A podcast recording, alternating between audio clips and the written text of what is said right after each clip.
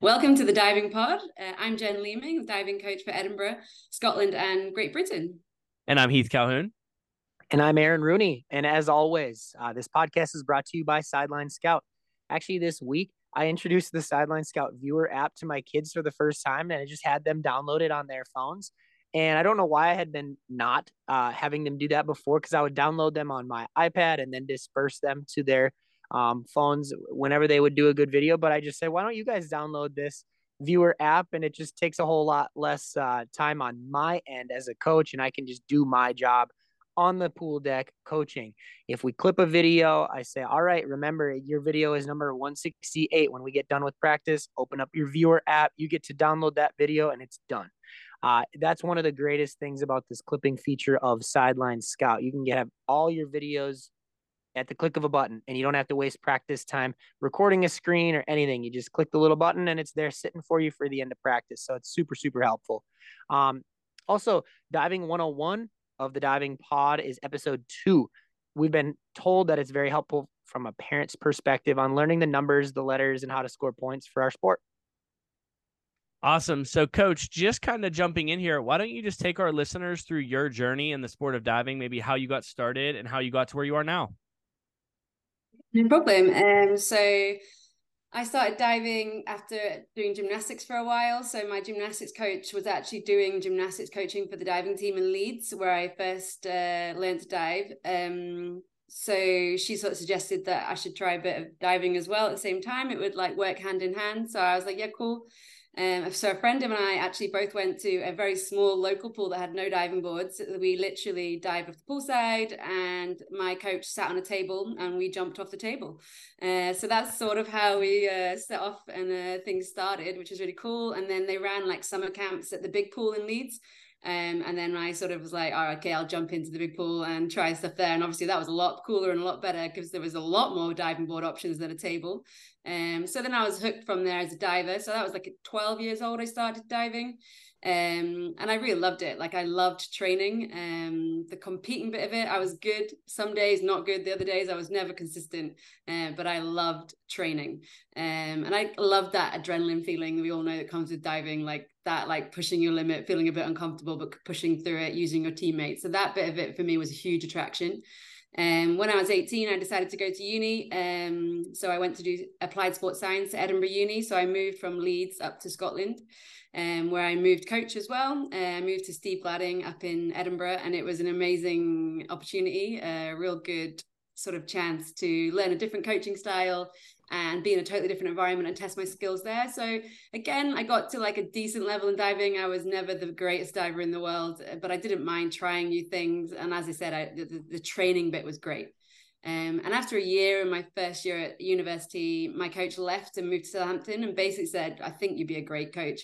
Uh, here's a group of young kids, you should take them, and I'm going. And I was like, no, okay. Uh, so I quit diving at that point and I took on this young group. Um, and yeah, it was an amazing experience from that point on. And uh, I've sort of been in diving since then, sort of started with like a group of they were like nine like well they were a mixture from like seven to nine at that point and then obviously i did everything coaching everything because you have to in diving you have to coach the masters you have to coach the adults you have to coach the lessons kids and so i did a bit of everything um but my like talent group was um, sort of that i was really invested in um and then yeah so through british diving i just sort of rolled with some of those divers into some of the programs in the pathway there. Very good. You uh you mentioned you weren't always the most consistent competitor. What were some of the things that you did as far as competition strategies to maybe help yourself get better? I actually have a young lady who's very similar. It sounds like loves practice, lives for practice. As soon as the lights are on, it's like a little more nerves. And sometimes it's great. Sometimes it's just like, oh, I've seen it a lot better than that. Yeah, absolutely. Um, and I think it took me a long time because I was so in my head about it that I didn't really think of strategies. I was just too busy worrying that I wasn't going to be able to do it uh, and compete. So then I tried to like go back to like, why am I doing this? Like, what what am I actually here for? Uh, like, so then to help that sort of be the reason I was there, rather than focusing on, oh, we need to get a medal or I need to come first or I need to like get in the team or whatever it was. So I really tried to focus on like, I'm here because I really love diving and I love the people that I'm here with. So let's focus on that and let's enjoy this for that. And then if that then means that I qualify for something or I do well or whatever, then that's great. Um, but I really tried to boil it back to that. Um, and that definitely helped me. I also used to sing a song in my head to try to distract me um, from like thinking about, oh God, this dive's going to go wrong. I can't do this dive anymore. Um, so yeah, so I used to yeah, try little things like that. Um, and again, I big on friendship. So I'd have someone that I trained with that didn't mind talking through an event with me um, so that I could like distract talking to them if it suited them um, and sort of play that into my routine. Very good. I love that. Um, so can you describe your role as diving performance coach and how that coincides with others on your coaching staff? Yeah, absolutely. So I'm the diving performance coach in Edinburgh, but I have a remit in Scotland and I work on the British team too. But if on the local level, it's more Edinburgh eh, like day to day. Um, so my job is to coach the performance divers, but also to manage the Edinburgh diving program, which ranges from the beginning to the to the masters end of things, the adults things. So it's a huge like sort of umbrella over diving in, in Edinburgh. So I guess uh, my important thing is to coach the performance divers to be the best that they can be. And then working with the other coaches in the program to upskill them on their knowledge. So things that I might learn from going on the international circuit or from being at conferences or clinics, and then sort of like passing that information on also like trying to give direction to the program and the coaches on where are we going why are we going there what are we doing and why are we doing it what do we want to see um, and also then you know coming back and like rewarding them for things I've seen that I think looks really progressive and, de- and developmental. Um, so using like yeah my knowledge and experience to sort of encourage and develop the other coaches is a real big thing and i also have another like there's a couple of other girls that work in the management team with me and it's using their strengths as well uh, to sort of use that as a team to work with all the coaches well well you pretty much uh seamlessly have led into this next question but how do you collaborate with those coaches on the ideas the things that maybe you're struggling with to get information from them yeah, totally. So I'm big on like thinking things out loud. So, you know, often I'll come back up from a pool deck and I'll be like, ah, I cannot get this change. Like I can't do it. It's doing my head in. I don't know where to go with it. Um, and I'll just say it out loud exactly as I see it. I'm not scared of what people might think about, oh, you should know that or whatever, whatever. These things don't bother me. So like in the office, we'll just sort of sit there and I'll say what I say and and then the other coaches will just jump in with either they'll have shared that experience and then like if they've had an outcome that's better than mine or if they're also just still struggling and we should all just go away and look at different answers and come back together again. Um so i'm also a big one for like podcasts reading books. Um i love scrolling through instagram and through like youtube and like looking at things and trying to like find answers I hate not having a solution, so I will never rest until I have a solution to something. Uh, so that's a real big thing for me, and definitely the coaches I've got in Edinburgh, but also then the coaches I've got in my bigger network. Like it's so important. You know, you had Katie on a while back, and she's an incredible friend of mine. And I'll reach out to Katie and be like, uh, "I'm doing this. I need your ideas. Like, help me out here."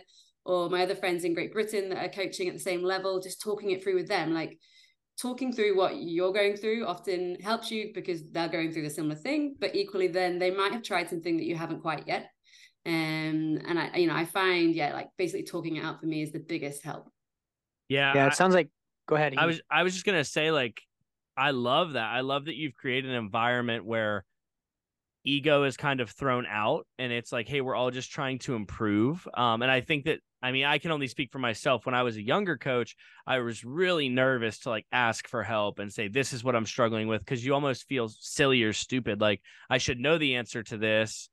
But once I like got through that phase of coaching and I'm like, I don't care if I sound silly or dumb. Cause at the end of the day, the goal is to find the answer for the athlete. And as soon as I was able to put my ego aside and throw it away and be like, it does, I don't matter anymore. All that matters is how do I help the athlete? And I just think the fact that you have that environment with your coaching staff and your network of people is just I think it's one of the most valuable things coaches can strive to have is a network of trusted people they can go to and learn from. So I, I love that you do that with your staff. One, my next one here is what would you say is the most difficult and also the most rewarding part of coaching at a high level? Yeah, this is a great question. Um, most difficult, I think, more now than ever before. Like everyone has got other things in life, other problems, other issues, other just stuff going on, and that's a lot to manage as a coach. You're trying to work on the technical stuff. You're trying to really focus on the like, you know, improving their ability to dive. but then if you're not improving them as people or helping them as people, they won't improve their diving anyway because they won't be focused enough to improve their diving. So I think yeah, the most difficult stuff at the moment is like really helping them and like getting into those bits and like being available to help them whenever they need help um, and you know if you've got a big team that can be a lot of effort and it can be a lot of like emotional energy from you too um, so I think that's probably definitely the most difficult thing I have to do with like the high performance, and it's absolutely worth it. Um, but it, it, it does take a lot of time, a lot of effort, and um, a lot of focus. Um, and I guess like the most rewarding part, uh, I mean, it has to be those moments where you achieve the goals that you've set yourself and that they have set themselves, and mm-hmm. you can genuinely sit back and like breathe for a minute and be like, "Wow, okay, like that was cool, we achieved it." And I think I'm better at doing that now than ever before. Like I previously wouldn't really do that. I'd hit something and I'd be like, great, we finished, move on, next thing, let's go, let's go. Uh, and I would never spend time enjoying those moments. And I think it's only when you've had moments when they haven't gone to how you wish they would have gone that you realize why didn't I enjoy it when they did? and why didn't I take that moment to really enjoy that? Because actually, right now, I'm not enjoying what I'm feeling, uh, and I'm really sitting with this. So why don't I sit with the bit when I've like achieved something and it's gone well, and I, and I'm I'm in a great place with it. So yeah, I really try now. If something has gone well, so like a competition result, or you know, I wanted to get eight divers to go to the Commonwealth Games in Birmingham and I've done it. Okay, amazing. Sit with that for a bit. Let's just think like, oh my God, we've increased the capacity and the size of Scottish diving so much that the team size is now like just hugely evolved. Uh, that's amazing. Sit with it and enjoy that moment. So yeah, those things when you hit your goals and you let yourself like love it. That that's great advice. That is like absolutely great advice because I sit here and I feel sure Aaron can relate to that of like, oh, you know, his athlete did well at states last year, and it's like the next day he's talking like okay this is what we have to work on. And it's like we should definitely just learn to like appreciate the moments that we get because you don't get a lot of them so when you get them well, take advantage of them and to add to that i just got done watching untold swamp kings on netflix and uh, i had that same feeling as i'm watching urban meyer. He just won a national title. Florida gators were rolling and you know he didn't even take a, a single minute to celebrate what they had accomplished. The florida gators were a program that was kind of they'd fallen off the map, and now all of a sudden they won a national title, and he's in the locker room. The guys are celebrating, and he's like, "Okay, now let's do it again next year." And it's like, you know what? It is okay to celebrate those those monumental times that happen and enjoy it because it doesn't happen every year. As much as you want to and think it, that you can have that happen, it just it's it doesn't. Yeah, yeah. So, coach, let's just talk a little bit about your process as a coach. So, um, you know, when something's a little bit off and you notice it and it continues to need attention, maybe someone's takeoff isn't the best or their connection or their square out.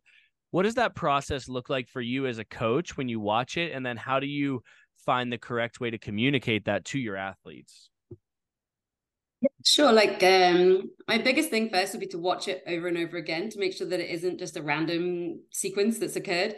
So it, will always flag in your mind. So if you coach divers day in day out, a couple of sessions a day, like you, you know, you know their pattern of movement, you know how they move. So then you'll suddenly see something, you'll be like, that's not right or that's not that's changed or you know that's not where you know i'm always working to try hit this pattern in my head and then that's not on that pattern. Um so okay why is that there and like where's that coming from? So once i'm sure that it is something that's uh, a, a deficiency say um i'll often just ask them question like what are you feeling on that? Like what like where are you? Like where do you feel that your arms have got to? Where do you feel like your hips are under like your chest position? Like what are you feeling? And get them to explain to me what they do feel because often they don't feel what you see. Mm. um some do some are really self-aware and that they're the most amazing people and easy people to work with. Yeah. Uh, some people think oh yeah i've definitely got my arms right through there and you're like nope they are not right through. Um so it's like trying to make sure that you, what you're seeing and what they're feeling aligns first. And if you need to use probably video to help. That for some people. So then like having some sort of video feedback to sort of you know draw the arrows get the positioning and be like okay this is what we're aiming for here. Um so and then i would like yes yeah, sit with them and talk about if they understood why it was important to have that as a technique or that as a position. Um and then try then let them have a go again you know let them go do a few reps of it and like keep trying and like only coach that. It's very easy as coaches then mm-hmm. to be mm-hmm. like oh i'll just coach the rip now actually. Uh, and like no no no it was about the takeoff like focus on the takeoff. Yeah so, yeah, like really focusing on like coaching that point to them. And then if they're still not quite getting it, then I would go into the dry land and be like, right, these are the drills. Let's hammer these drills. And um, these are the things I think are going to get this right for you. You know, it could be taking the arm swing off. It could be add, add, you know, weights to an arm swing. It could be all sorts of things you could try if it was talking about the takeoff particularly. Yep. um and then you know do that for a block of time and then be like right okay let's go back and have an assessment day uh, again like in a few weeks time and let's assess whether that's improved or not. Um and you know you'll start to see over time actually if it's improving or not. But i think if it's that important, then you should really make that the focus. Uh, so if it is a takeoff position, that often is really important, especially at the beginning of the season. So like just make that the focus, like hammer that home. Because mm-hmm. if you mm. don't get it right now, then you ain't gonna get it right when it comes to the biggest meet of the year. Um so so yeah, so I would definitely that's probably the sort of sequence of events that I would go through, but continually checking in with the athlete um like are they feeling different? Are they more aware of it now? And then often as you do that they'll become more aware of it and they'll be like oh yeah i felt at that time. Totally felt at that time. You're like great. Okay cool. Because feeling the mistake makes it a lot easier to fix the mistake. Right. Yeah so so this next one i, I kind of have a theory and i'll share that after you answer so i don't try to influence anything as far as when you answer this one but if we look grand scale like across the world what would you say are some of the biggest differences between diving in the United States and diving where you're at? Yes. Yeah, this is a really topical question. Actually, we've been uh, discussing a few like deficiencies in British diving recently, and like trying to think about well, like what can we improve where can we make these gains um, and one thing i've been considering actually is like the american collegiate like uh, competition season like talking to katie mm. she's like relentless with her competitions you know it's like it's like go there is no preseason like you just compete um, and that's so different to great britain like you know we would really like train through September, October, November, uh, and there's no competitions really. You might do like a club meet that's like low level required, mm. um, or like uh, you know really simple stuff. Mm. Um, and I guess actually thinking on it in terms of the British system, that would really benefit some of our athletes because they're not so good at competing. Um, so actually having more competition exposure, I think that's a big difference between the two countries. Um, and I think there's a lot to learn for Great Britain from that. Um, I think equally so, like, you know, the British system is obviously a lot smaller. Um, it's a lot smaller country. It's a lot mm. smaller uh, like cities involved in diving. Whereas you guys, it's massive. There's so many cities, so many clubs, so many coaches. Like it's really hard to bring those people together. Um, yeah. and in Britain, sometimes we struggle, but actually we more often than not manage at some event to get the majority of people together. So I think there's a real good collaboration within British diving on terms of like what are we doing, like what skills are we aiming for, what is the desired like uh way of making a dive um th- the technique like what are we looking for here? So there's a lot more collaboration there whereas i think obviously looking from the outside in like it from american diving i can only imagine how hard that is to get together and like everyone agree and everyone sit in a room because there's just so many people uh, mm. involved in that process.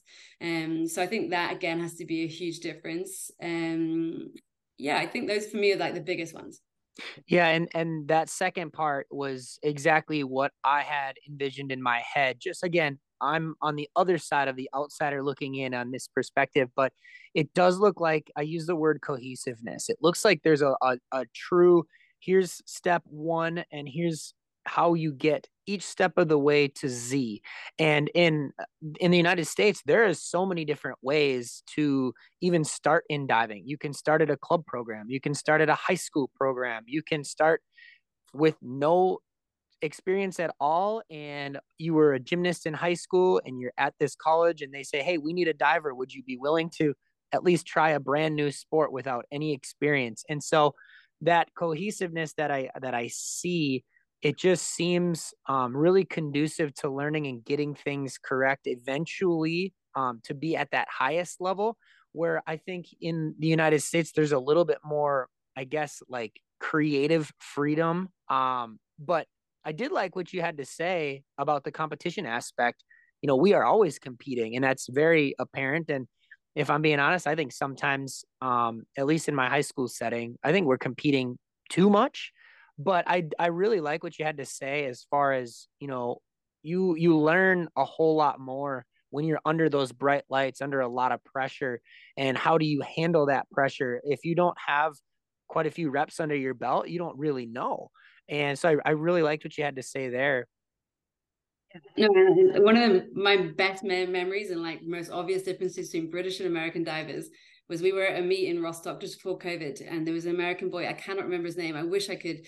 Um, I can't remember who it was exactly, but he was doing like a hurdle reverse on three meter, um, and like the British, and I'm talking stereotypes here. I'm not talking every single person in America and Britain being this person, uh, but like it was, you know, British people are so reserved, so like you know, don't want to stand out, like don't want to make a big deal, like just want to like get through this, and like you know, uh, there's a certain level of arrogance I think comes with British people generally, but they're not like outgoing. Um, whereas like Americans, I think in general are very outgoing and very like um, you know pumped and like you know really give it everything, and they're like much like I think louder than British people in general. Um, and there was this boy, he did his reverse and he got like he took off and he span fast and he landed flat, like absolutely landed flat on Premier. Um, and we were all like, oh my God, is he okay? Like Jesus, like worrying about him. And then he came up and he said, coach, that was the best takeoff I've ever had. It was amazing. Yeah. And like he was like so thrilled, so pumped, like absolutely awesome, like delighted with this takeoff that he'd finally got right. Absolutely didn't, didn't know how to come out of it at all. But was like, and I was like, oh my god! And a British person had done that, they'd have been so mortified, so embarrassed. They would have swum underwater, never come up, never spoken. Like, and it's those things I think in character uh, that is so different. And equally, I think with the competition thing, I think that's where I think British people could really learn is like how can we bring out our Americanness in a competition? Because how can we be confident and like me, yeah, look at me, watch me dive. Um, because I think yeah, British people naturally can shy away from that in terms of just how we're brought up and the culture. not saying everybody, just the majority. I think that's a very fair generalization. Yeah, I, yeah. I, I, I would not argue with you at all. And if I'm being honest, like I kind of coached that at least with some of my girl athletes, my female athletes, they need a little bit more confidence when they're on the board, you know? And my boys don't really struggle with that, but the, the girls definitely need that reminder. Hey, this is your showtime. Here you go. Let's show everybody what you've been working on. Yeah. Well, I just love the fact of that story. It's like, man, how comfortable is that athlete with that coach to know, like, yeah, it went bad, but the best part of the the dive was the fact that something went so right. And so I'm like, man, the ability to be at a meet at that stage and pull the good versus the really bad that just happened. I think that's awesome. We try to do that with our college athletes. It doesn't always go that way. I have one kid on my team that would do that, and he'd be like, "That felt awesome on the start." And he, I can picture it's Zach. Zach would have been like, "It did not feel good on the end, though," and I'd be like, "No, it didn't." but um, you know, Coach, I I actually believe Yona brought it up with us um, a little bit with getting creative with drills. Um, you know, it seems like through your posts, your team's posts, your athletes you work with posts, it seems like you guys get really creative with drills in the water, with drills on dry land. You know, what are maybe some of your drills that stand out to you that have actually helped your athletes the most? Uh, I mean, this is absolutely one of my most favorite things to do as a coach. Is like let's let's think like what can we do different? Like what can we add in new? What because it can be so samey, samey. Um, yep. I love I love planning. I love organization. So I have my workouts written. I you know I have my my dryland sessions written. Like I have this book full of workouts for the dryland, and if I did that every day of every session with all my senior athletes, they'd be like, okay, I'm really, really bored. And, you know, they do still say that at this moment. But then if I can add in every so often something yeah. like different that I found from scrolling and from researching, um, then I love it. So I do try to go out there and think what would be relevant because it's got to be relevant. Yeah. So yeah, it can be fun every so often. And it's a game, it's different. Um, but you know, most of the time, if I'm adding a drill, I want it to be really relevant. So I'll be seeing something in the pool that I'm like, oh, that's not working. We're not getting that right. Like, let's go look. Um, so I'll set myself a little task and I'll go away and have a little research. Um, and I think one of the ones that actually really helped me. And it was a, like a back arm stand uh, twist drill I was trying to get right for one of my divers. Um, she was struggling learning the drill. She couldn't get it in her head. She couldn't like you know, the handstand and the flick and the twist. Like I don't know, I can't get my head into this. Um, and I knew she'd do it, but she was struggling to get her head into it. So it's really hard to do it if your head's like mm-hmm. saying no, no, no, air brakes, yeah. break, break, brake. Um, so I'd seen some, I think it was a Canadian coach post it, and it was like off a block on a trampoline, like with in a rig, like the flick twist and mm-hmm. um, like you rigging that. So then I had to like slow mo. How do you how do you rig that? Like how do you get off the hands? Like how do you do that? Because I'd never done it before. I actually saw Melissa Wu post something very similar she, recently. Uh, I just saw that one too. Yeah, so that was very similar to that, but it was off a like a soft plyometric block on the trampoline. Um, so that was like one thing that I really liked, and it was really helpful for that specific drill. Um, but then I think in the majority, like a lot of stuff I add is from like gymnastics, um, and like looking at gymnastics posts and like going through conditioning drills. Like, okay, I'm really trying to work like core and like being able to control your rib movement.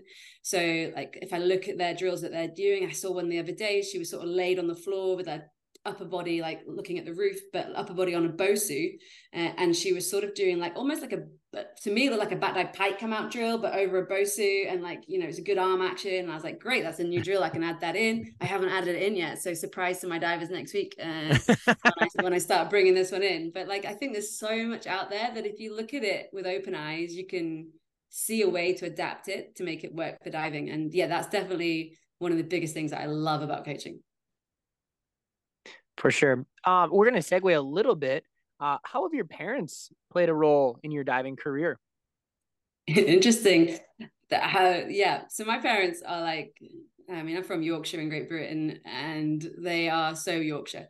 So they just do whatever they, you know, they were like very like I yeah, behind me is whatever I wanted to do, like in coaching and in like my sports. Um, they would take me there, they would drop me off, they would pick me up, they would feed me, they would like give me money, whatever I needed to do those things. But like they were, they stepped back, they just totally stepped back. Um, like I'm very independent, and I have been very independent from that. I think um you know i almost was like no i don't need you to do this i've got it like it's my thing it's my sport like just let me go and they just totally were relaxed with that and like just let me do it. As i said they gave me the tools so i could make it happen um mm. but absolutely step back. You know some days you don't want to talk about diving because it was not the session that you enjoyed um, and they would respect that. And i'd sit in the car and be like nope. I would just be like let's not talk about that. Um, so they were i think they were really respectful of that and i do think the way they were with me and my sport actually made me so independent early on in my coaching career um, and my diving career. So um, so yeah so i guess they're in yeah they weren't that like involved in my diving but they helped me in terms of becoming more independent Perfect. Um, now, coach, in what area, when you look back, do you think you've grown the most since the beginning of your diving career? um, so, I mean, absolutely technically, like, you know, you start diving and your technical knowledge is poor. Um, you know, and then I don't know what it's like in American diving, but British diving, the coaching models, like you have to go through the qualifications poor. um, so, uh, so like that side of things i think has been a huge development and i have every year sought out opportunities for development and growth. Um but the other side of things i think being confident is a real outside of like non-technical skill that i've learned and developed. So i'd sat since I was 18 in a room full of Olympic coaches from British diving and like listened and listened and listened uh, and like not being confident to speak up at first, like too scared, like definitely not speaking up in a room full of Olympic coaches, but I'll listen uh, and I'll take this all in. So I'm ready when I'm mm. ready. Um, but there was one coach, Andy Banks, that used to prod me and like make me answer questions and be like, push me, push me to like say and have an opinion. Uh, and to be honest, I think that was the making of me, like being in those scenarios, having someone like push me out of my shell earlier than I wanted to come out of my shell. Um, and I, yeah, I hated him for it at the beginning, and I really did. I was like, oh no, not Andy again. Um, but I think that has genuinely put me in a position now where I could sit and talk diving and be totally comfortable with my opinion and not be embarrassed by getting it wrong or not knowing or whatever. Like, yeah, this is what I think. So there, that's kind of it. And I'm happy to listen to you and I'm happy to figure it out. Yeah, I parallel that a lot. It was nice to hear uh, of you know a person of your stature that you all you you also came from a similar beginning, just listening, observing, and now here we are. Um, what's your favorite diving memory? Um, I have so many little things in my head that pop up when it comes to diving memories. And you know, we were just away at Junior Europeans in Croatia, and we were talking with the coaches, and I can remember certain divers doing certain dives as clearly as if it happened yesterday and it could have happened 15 years ago um so like i have so many little things like that um in my head but i guess uh, my first athlete that qualified for the Olympics was Grace Reid. Um, she used to dive in Edinburgh, but now she dives mm-hmm. at Dive London. Um, and I remember being at the Olympic trials with her in Sheffield, trying to qualify for the Olympics with her. Um, and you know, your heart's beating out your chest, but you're trying to look totally cool and calm about it. Like, uh, and you know, you're you're the, you are that duck in the water. You know, your legs are like yeah. paddling mad, and your but your upper body's like totally cool. We've got this. um, uh, and like yeah, that feeling like of like watching a last dive hit, seeing the score, and knowing that that was it and it was done. Yeah like that for me that feeling that sensation i think it will stick with me forever because it was like the first um and yeah like just knowing that you've helped someone like achieve that dream their goal like that is just awesome absolutely now these next ones are just kind of more fun questions that have been prompted to us from previous uh, interviewees favorite food um anything thai thai green curry anything like that all right favorite music Oh my god, I love so many genres of music. Um, but right now I'm really into like my 90s R&B. Nice. That's a good oh, one. All right. All right. Pet peeve. Um, lip smacking when you eat. Like Oh yes. That's a good I blame one. my I blame my flatmate at uni for that. Because she it was her thing, and then because she said it so much, I became really aware of it, and then I, now it's my thing. Nice. And then fun fact that maybe few might not know about you. Oh, and this is a great question as well. Like I've been asking my divers this when I've been meeting them on the trips we've been going on recently. Like, tell me something I don't know about you. Mm-hmm. And now I've got to think of my own one. Um, I have four children. All right, I have a follow up because my wife and I just had our first child how do you, with four children, manage that balance of being great at your job, but being a great mother and great parent to those kids?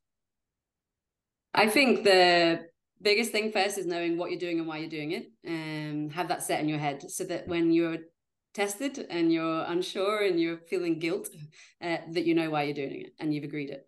Um, and being really open with your partner uh, about that like this is what i'm doing this is why i'm doing it. And like, i think for me okay I listened to kate the other week talking um, when she did her interview with you and she was talking about family as well. Mm-hmm.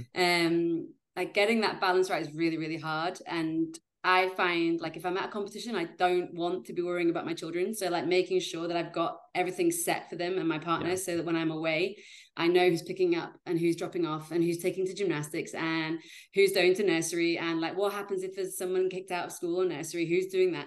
So if those things are set, then I don't need to be looking at my phone at an event being like, oh crap, like I need to sort this out. Yep. Um so um so yeah, so I find like having those plans in place like the biggest thing. Um and like your divers, they'll know that you've got kids as well. So like like I don't like bringing my kids to diving all the time, but if they're there, like embracing that and letting them be around and let them be interested. Like my divers yeah. know my uh, my kids know my divers' names. They'll talk about that and they'll talk about like you know what's Yona doing, what's James doing, um, is he at that meet? Did he get a medal? Like what did they do? Like so um so yeah, I think trying to find a way of bringing them in, but for me, not bringing them in so much that I'm distracted and worrying about it. Yep. Um, so it's the biggest thing. But yeah, being open and communicating with your partner and like the best organization you can manage um, as well when you're away. So you, the guilt isn't as bad. Perfect. Thank you. All right, so we're going to get into our signature questions. We ask everybody these set of questions. So my first is what we don't treat failure like it's a bad thing. We treat failure just like an opportunity for growth. So from that perspective, what would you say is your favorite failure or your best opportunity for growth? Yeah, no, I love this. I'm all about this mindset. Um, you know, let's do a post mortem and let's not blame anybody. Uh, let's go right. Well, what did we get wrong? But that's fine. Like, what can we learn from it? Um, so I think actually the last year we had the Birmingham Commonwealth Games and we got to a point where there was eight divers qualifying and we'd all last minute qualified and it was all like tight to the line and we only had one coach.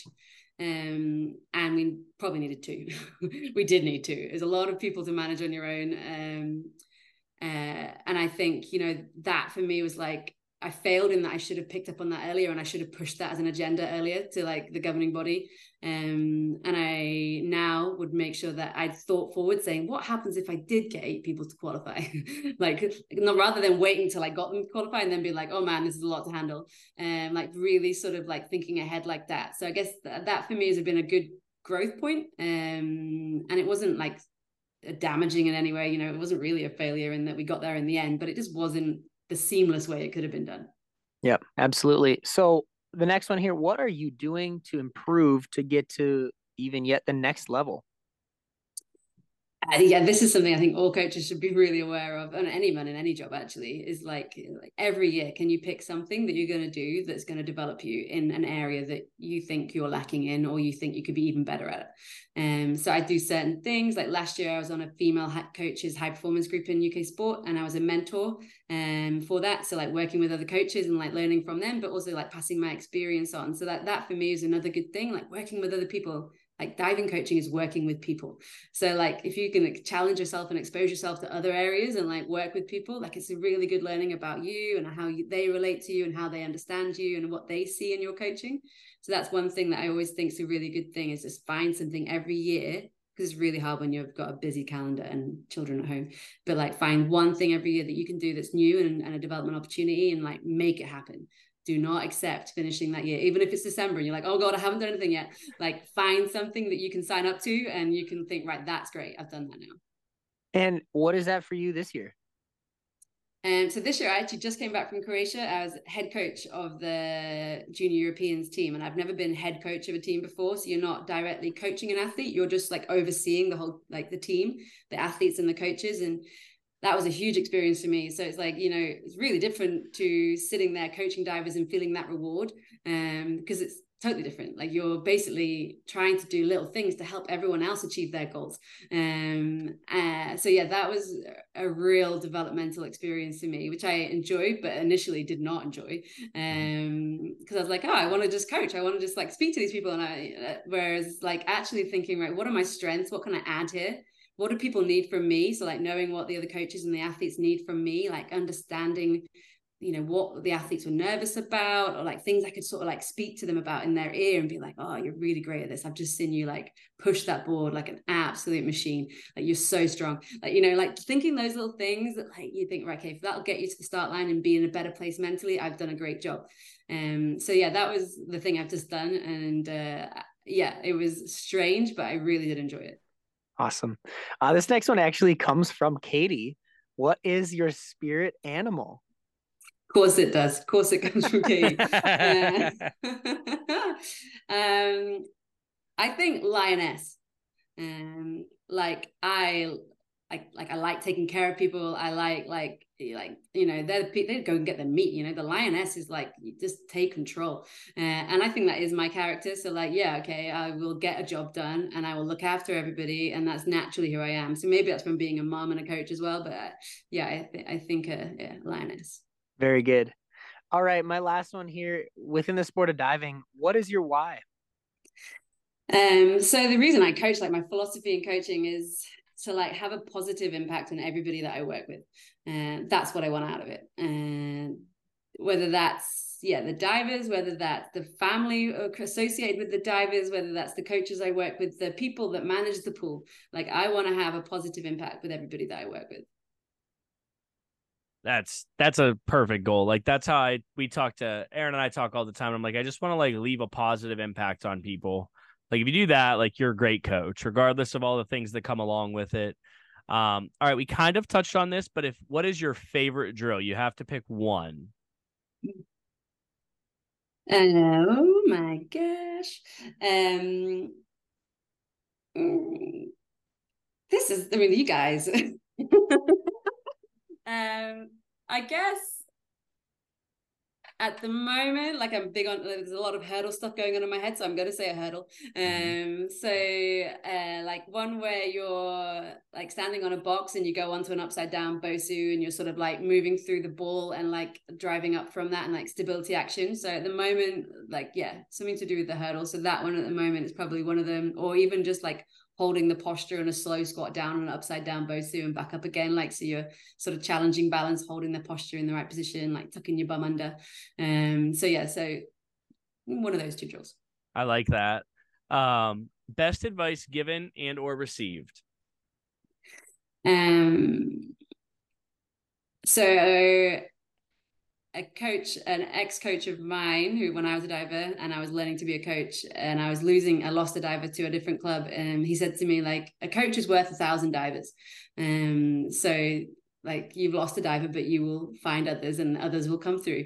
Um, so don't like obsess about that. Like you are worth a thousand divers. So like make new divers, make more divers, like go through that journey with more divers, have more impact on more people.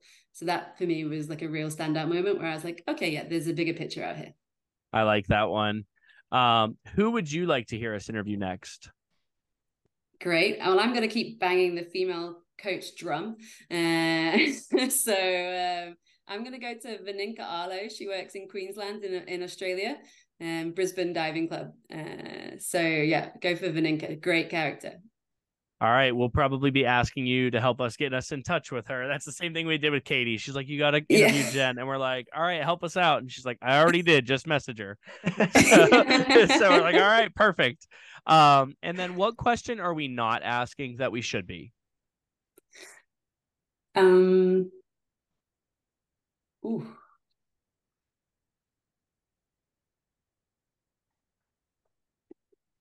If you didn't coach, what would you do? And what hmm. would be your what would be your mm. answer? I love that. Um, I think I would be. We were actually talking about this the other day, and someone said like a lion trainer. That's not me. Um, that's so random. Um, I think I would go. With, I think it would probably be like something in the army. I think. Wow. Do you think that's just like the organization in you? You said you like to be extremely organized and structured. Do you think that's where that yeah, is? I think that is, yeah. And I do like challenging myself. So I, I can see that in both those areas. Yeah. I love it. Cool. Um, Coach, thank you so much for your time. I know it was a little tricky with us getting the time zones figured out, and I can't even imagine with the limited time you already have from coaching and four kids. I have one, and it's already challenging enough. So I don't know how you do it. So bless your heart. Um, but thank you so much for your time. We really appreciate it, and best of luck with everything you have going forward.